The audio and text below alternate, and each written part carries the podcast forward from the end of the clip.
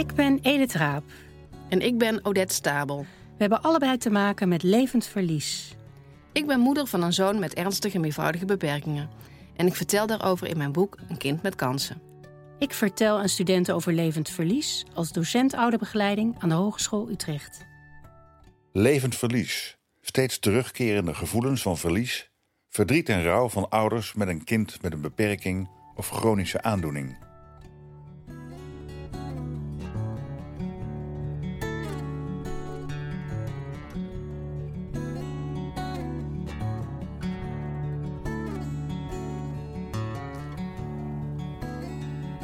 We praten vandaag met Katie Weile. We bezoeken haar in haar kantoortje aan huis, een kleine ruimte met veel boeken. Ze werkt daar met ouders, ze is ouderbegeleidster. Deze aflevering wordt wat theoretischer, want Katie Lee zal ons gaan vertellen over de ouderschapstheorie, iets waar ze veel van weet. Maar eerst stelt ze zich voor.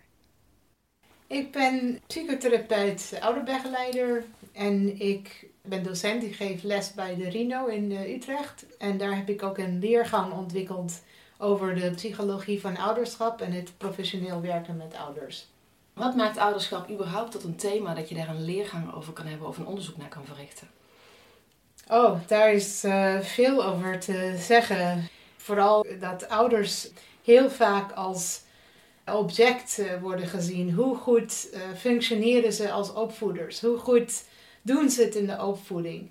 En alles over ouders wordt dan een soort in het kader van evalueren van hoe goed ze het als opvoeders doen het gezien. Terwijl eigenlijk ouderschap een psychologische ervaring is. Het is een ontwikkeling van een volwassen mens en het is een ingrijpende ervaring. En daar hebben we eigenlijk veel te weinig wetenschap over, veel te weinig praktijktheorie over en daar gaat de leergang over. En hoe kom je zelf bij dit thema uit? Nou, ik ben zelf als uh, jong professional bij mijn eerste stage liep ik bij een uh, psychiatrische instelling waar kinderen de hele dag uh, gaan, een daginstelling. En ik moest met de ouders werken en ik was 22 of zoiets. Ik moest therapie doen met zowel de kinderen als de, de families en de ouders. En ik vond de kinderen al enorm moeilijk. En voor de ouders wist ik helemaal niet wat ik moest geven aan adviezen. Want ik dacht, ik moet zeggen hoe het moet. En ik bewonderde die ouders dat überhaupt met uh, zulke kinderen, dat ze zulke kinderen kon hanteren of wat dan ook.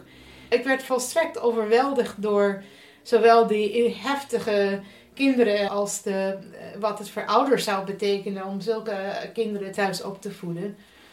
En een paar jaar later kwam ik een artikel van Alice van der Pas tegen. Het heette uh, dan in het Nederlands ouderschap in geval van verwaarlozing. Ouderschap verwaarloosd door de wetenschap. Ik herkende direct het gebrek aan opleiding waar ik onder geleden had. En, en uh, wat ze over ouders te, te vertellen had, uh, was meteen herkenbaar. En ik begon een correspondentie met haar, schriftelijk, met brieven en heel oude wet nou, lang verhaal kort. Jaren later kwam ik wonen in uh, Nederland en migreerde ik hier naartoe. En heb ik met haar wat samengewerkt. En dat heeft uiteindelijk tot een lectoraat ouderschap en ouderbegeleiding geleid. Waar ik drie jaar heb gezeten in uh, Leiden. Uh, en wat andere professionele bezigheden. En mijn, mijn fascinatie voor het veld. Kun je nog iets meer vertellen over Alice van der Pas? Want ik denk niet dat iedereen weet wie dat is. Ah ja.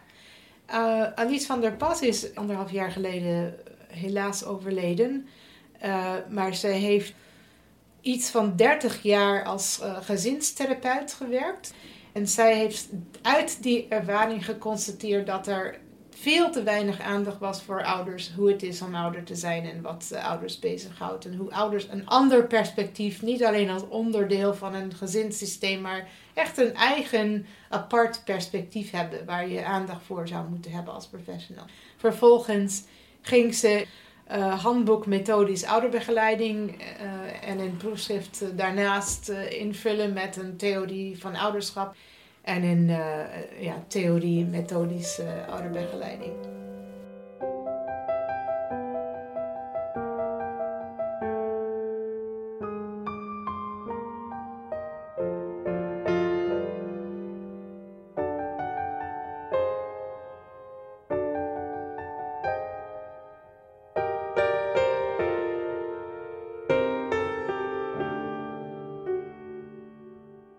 Ketelie noemt wat begrippen uit de ouderschapstheorie.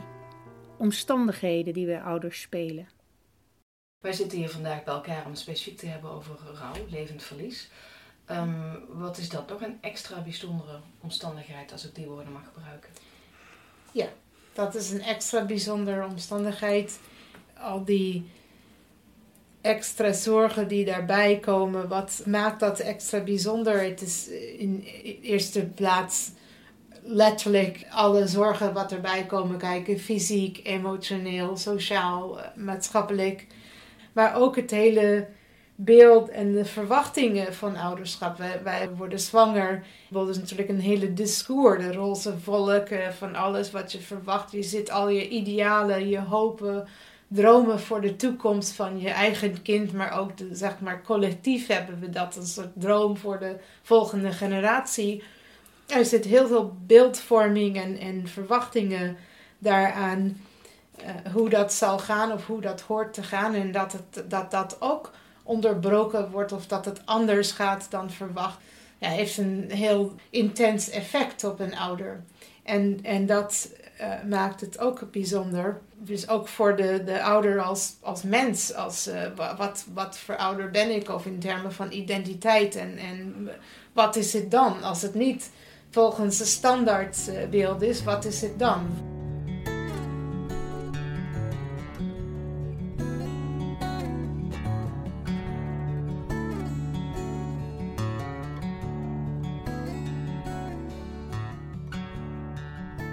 Je bent een ouderbegeleider. Nou, in de 14,5 jaar dat ik nu zorgmoeder ben, heb ik nog geen ouderbegeleider gezien. Er wordt er heel gauw zorg wordt op het kind opgezet. En de zorg die niet wordt opgezet, uh, daar moet je als ouder heel erg je best voor doen om die te krijgen. Mhm. En dat beheerst je leven. Dus hè, de zorg rondom de ouders, dat is... Ouders worden ook vaak gezien als een lastpak die eh, zich niet te veel moeten bemoeien met ouders, want het gaat om het kind.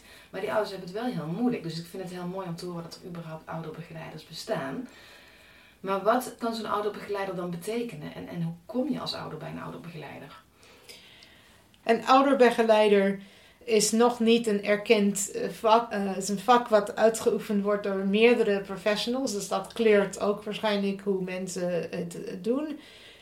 Wat kun je van een ouderbegeleider uh, verwachten? Of hoe zou idealiter een ouderbegeleider iets aan een ouder kunnen bieden?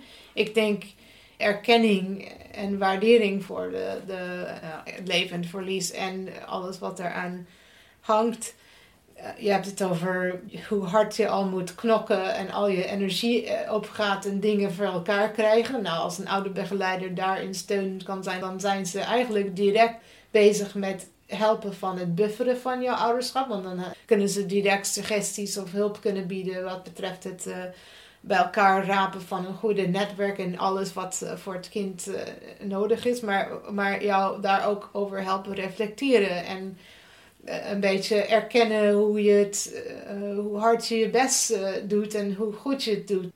Maar ook aandacht dat je de identiteit van een ouder, dat je ook ruimte hebt voor die ouder in haar ontwikkeling. Hoe is het voor jou als mens om dit mee te maken? Even uitzoomen. Wat voor existentiële, dat is een groot woord, maar wat voor, wat voor levenservaring is dit? En wat heeft het met je gedaan? En waar sta je eigenlijk als mens? En wat, waar ga je heen? En wat is je wat was je perspectief en hoe is dat veranderd? Hoe zie je nu naar de, uit naar de toekomst? En wat zijn de zorgen of wat zijn de lichtpunten? Je moet weten dat het bestaat en dit dat het misschien ook meerdere namen uh, kent. En ik bedoel, het gek is dat ik in, in, in mijn eigen ouderschap, dat ik soms...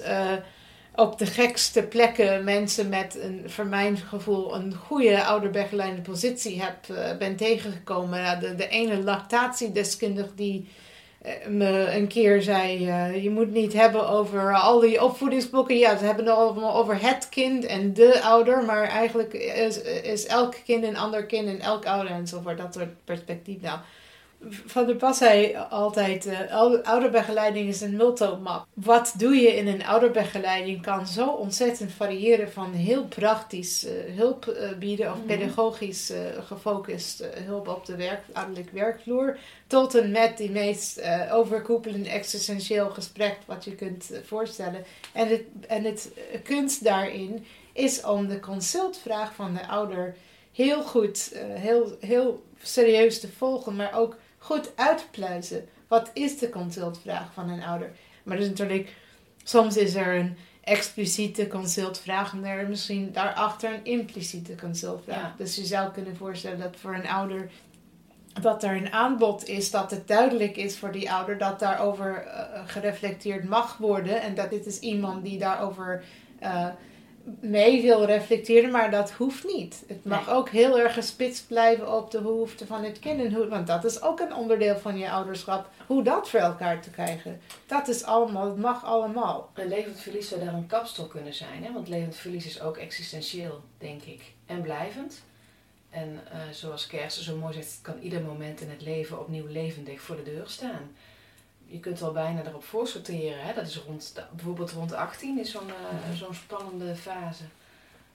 Ja, het zou in, als ik nou nog als ik een wensenlijstje zou mogen hebben, zou het gewoon heel fijn zijn als er hulpverleners zijn die je begeleiden rondom die ingewikkelde fases. Niet verplicht, maar wel toegankelijk.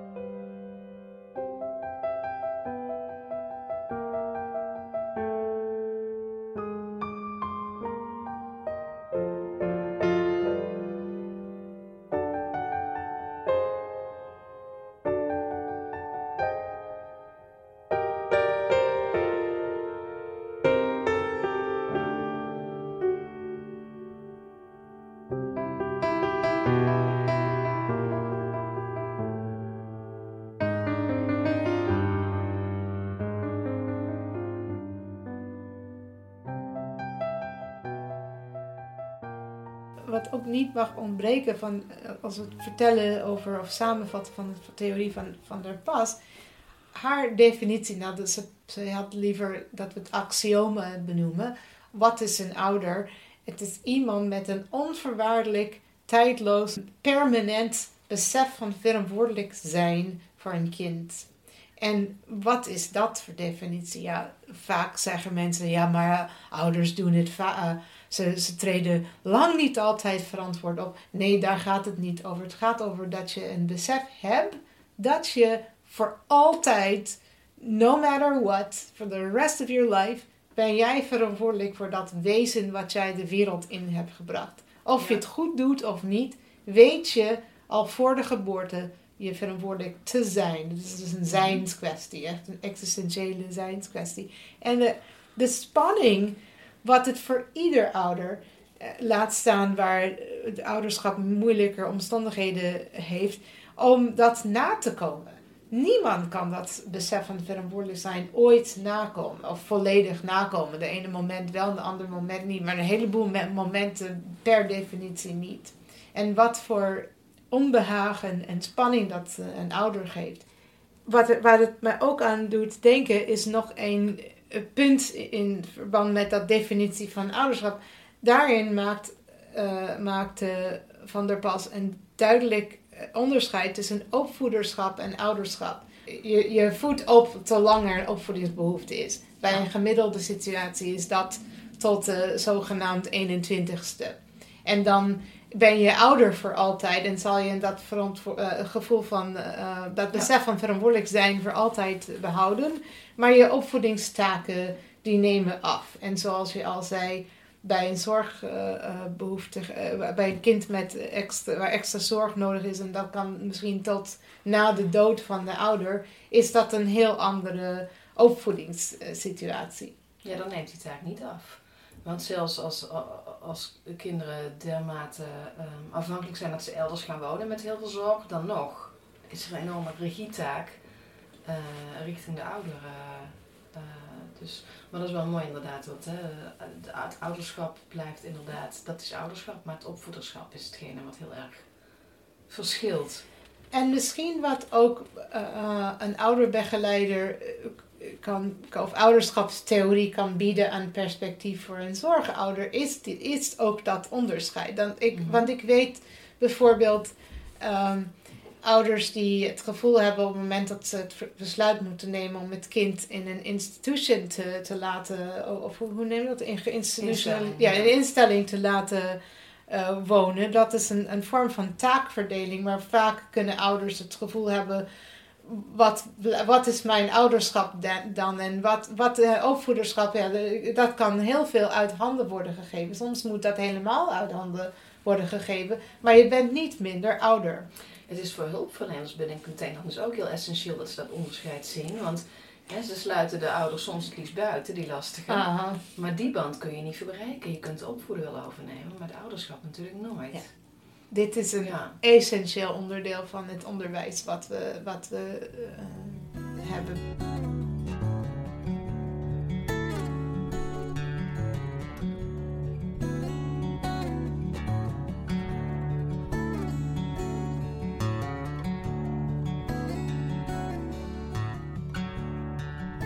We vragen Katie Lee nog wat meer te vertellen over de ouderbegeleidende positie. Ja, dat is een term wat Van der Pas uh, had voor.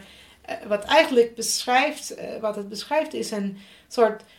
Als professional een soort dubbele positie wat je hebt tegenover ouders. Je hebt ouders bij ouders is meestal, zoals jij benoemde, het kind is de focus. En wat het kind behoeft. En dat de kind, wat dan of het kind gedaan moet worden. Hoe kan de kind gefaciliteerd worden. En dat maakt dat eh, er vaak een soort ongemak. Oké, maar wat is dan de ouder? Is dat, is dat de patiënt die tegenover je zit? Of is die ouder iemand die naast je zit als een mededeskundige uh, van het kind? Is de ouder een soort van, is een soort van collega van de professional? Nou, eigenlijk uh, zeggen we dat er sprake is van beide. De ouder is naast je als deskundige van het kind, als degene met de consultvraag als degene die eindverantwoordelijk is voor dit kind van ik als professional ga naar huis om vijf uur. Maar deze ouder leeft 24-7 en blijft eh, verantwoordelijk uh, al die tijd voor het kind. En tegelijkertijd moet ik niet vergeten dat een ouder ook kwetsbaar is. En ik, ik zou daar geen uh, gestalte aan geven als ik alleen maar de ouder als een soort van uh, mede-collega uh, benader en verwacht dat die als een soort quasi-professional omgaat met zijn of haar kind. Ik moet ook erkenning hebben voor de ambivalentie en de kwetsbaarheid. En ouderschap maakt kwetsbaar is, is een van de principes van de ouderbegeleidende positie. Ik denk dat wat ik net benoemde, die ouderbegeleidende positie, dat dat een, een, eigenlijk een vrij briljant. Uh, ze noemden het dan met die drie principes. Hè? Alle ouderschap maakt kwetsbaar, ouders zijn eindverantwoordelijk consultvragers mhm. en alle ouderschap impliceert een besef van verantwoordelijk zijn. Dat waren de drie poten, zoals ze dat noemden, onder een kruk. En als je daar goed op zit, dat wil zeggen als jij als ouderbegeleider dat in jouw attitude en jouw perspectief hebt als principes onder je kont, als het ware, onder je stoel, dan zit je goed en maak je goed contact met ouders en kom je waar je uh, komen moet met de ouderbegeleiding. Uh, ontbreekt een van die principes, val je van de kruk. En, en soms heeft ze dan als vierde poot uh, benoemd. Wordt wel eens gezegd dat dat intervisie en supervisie. Want ook de ouderbegeleider kunnen last hebben van van alles qua, qua gevoelens. En vaak parallel aan wat de ouder uh, uh, zelf eh, voelt. Ik heb bijvoorbeeld het meest machteloos gevoeld op momenten dat de ouder waar ik mee werkt ook zeker machteloos voelde en daar heel erg gefrustreerd, gefrustreerd over voelde. Dus wij hebben ook consultatie en collega's en, en steun nodig als, als professional. Je hebt uh, over ambivalentie geschreven. Misschien kun je daar iets over vertellen, wat dat precies is, wat je daarmee uh, hebt willen zeggen. Maar ook um, heeft ambivalentie volgens jou een relatie met levend verlies? Ja. Uh, alle mensen zijn ambivalent. Wat is ambivalentie? Ambivalentie is tegenstrijdige gevoelens. Je, en zeker degenen die je dierbaar zijn, je, je haat ze soms. En je, wel, alles waar echt sterke liefde gaat, gaat ook haat. En en afhankelijkheidsrelaties die zijn soms heel onaangenaam, uh, net als heel aangenaam. Dus dat, dat, dat zit in intieme relaties, ambivalentie. Maar bij ouderschap is dat zeker aanwezig. En bij ouderschap is het vaak een beetje taboe. Zeker bij moeders. Hè. Je, je hoort als moeder niet je kind te haten. Dat, dat mag niet. En dat is een beetje heftig om het überhaupt te, zoiets te, te benoemen. Maar ik denk dat het vaak uh, behulpzaam is te horen dat dat ook erbij hoort. Die gemengde gevoelens over ouderschap. En niet alleen, uh, ja, oké, er zijn wat kreten. Soms wil ik het kind achter het behang plakken. Dat is dan een soort uh, erkenning van dat het niet altijd meevalt. Maar soms gaat dat gevoel bij een ouder veel verder dan achter het behang plakken. Dat is een veel diep, dieper en sterker gevoel van af en toe of misschien vaak voelen was ze maar niet geboren. Of had ik maar, had ik maar beter geen ouder kunnen worden. En zeker als het allemaal niet meevalt. I didn't sign up for this. Weet je, ik heb hier helemaal eh, geen zin in en het, leven is niet uh, fijn. En, en, uh, maar dat mag ik dan niet zeggen, want ik hoor alleen maar liefdevol en zorgzame dingen te denken en voelen over mijn kind. Dus dat is een beetje de rol van het erkennen van ambivalentie als behulpzaam bij kan zien. Dat is wel heel mooi, want ik denk dat dat een van de redenen is waarom levend verlies nog moeizaam voet in de grond krijgt. Want hè, het hardop uitspreken dat je behalve innig veel houdt van je kind, je ook verlies ervaart, eh, dat ook nog iedere keer opnieuw weer ervaart. En dat is ook iets, heel veel mensen zeggen je moet eh, vooral het alleen maar hebben over het positieve. Maar hoe kun je het nou alleen maar hebben over het positieve als iets zo intens en overweldigend negatief ook is? Ouderlijk ambivalentie, die is niet alleen haat, liefde, haat in algemene zin. Het is, eh, meestal is die zijn die haatgevoelens op die negatieve kant van ambivalentie wordt geboren uit gefrustreerde pogingen om het goed te doen. Gefrustreerde pogingen om te sussen en tevreden te stellen, omdat het kind uh, blijft heilen of uh, wat dan ook, om, om welke, welke reden ook. En dan denk ik ook aan kinderen met extra veel behoeftes, die extra moeilijk zijn om te bereiken. Een autistisch kind die, waar je nauwelijks de, de, uh, de wederkerigheid uh, in een relatie te, kunt ervaren als moeder. Wat een armoede dat is. Wat een, wat een, wat een frustrerende, dag op dag frustrerende ervaring. dat soort frustratie ligt aan het grondstuk van wat ambivalentie bij ouderschap eigenlijk is.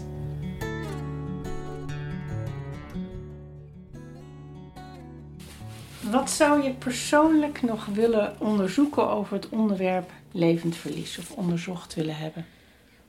Vooral het hele gebied lijkt me zo rijk om zowel um, ouderschap bij zorgenkinderen te, te begrijpen. Daar is absoluut uh, behoefte aan en zeker in dat overkoepelend uh, zin. Maar ook denk ik dat juist de kennis wat daaruit komt heel relevant is voor ouderschap in het algemeen. Omdat verlies en de, de existentiële kant van ouderschap is ook voortdurend verandering, verlies, uh, ontwikkeling. Uh, dat dat ook in de kern zit van alle ouderschap. Dus ik denk dat daar heel veel te winnen is in het uh, begrijpen van ouderschap als, als fenomeen, als psychologie in het algemeen.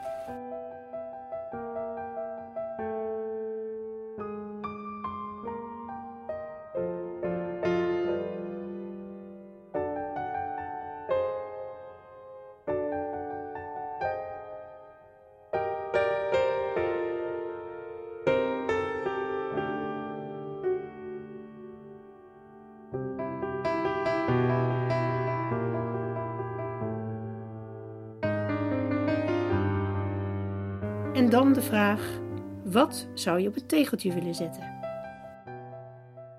Je moet nieuwsgierig blijven naar hoe het is deze ouders zijn met dit kind in dit dorp, in deze familie, in deze omstandigheden.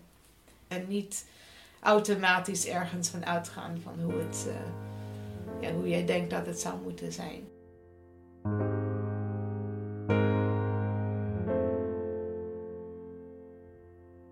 En op de valreep een laatste opmerking over wat ouderbegeleiding in essentie is. Dat er iemand naast je is. Ook al kunnen ze dat niet uh, fixen, dat, dat, het, uh, dat je vergezeld wordt in jouw uh, ervaring en begrepen wordt.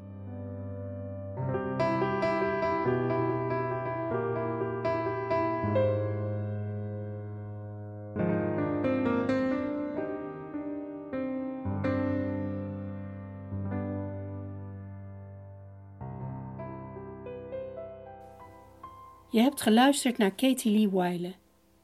Dit was aflevering 3 van de podcast. Wil je reageren? Laat een boodschap achter op de website.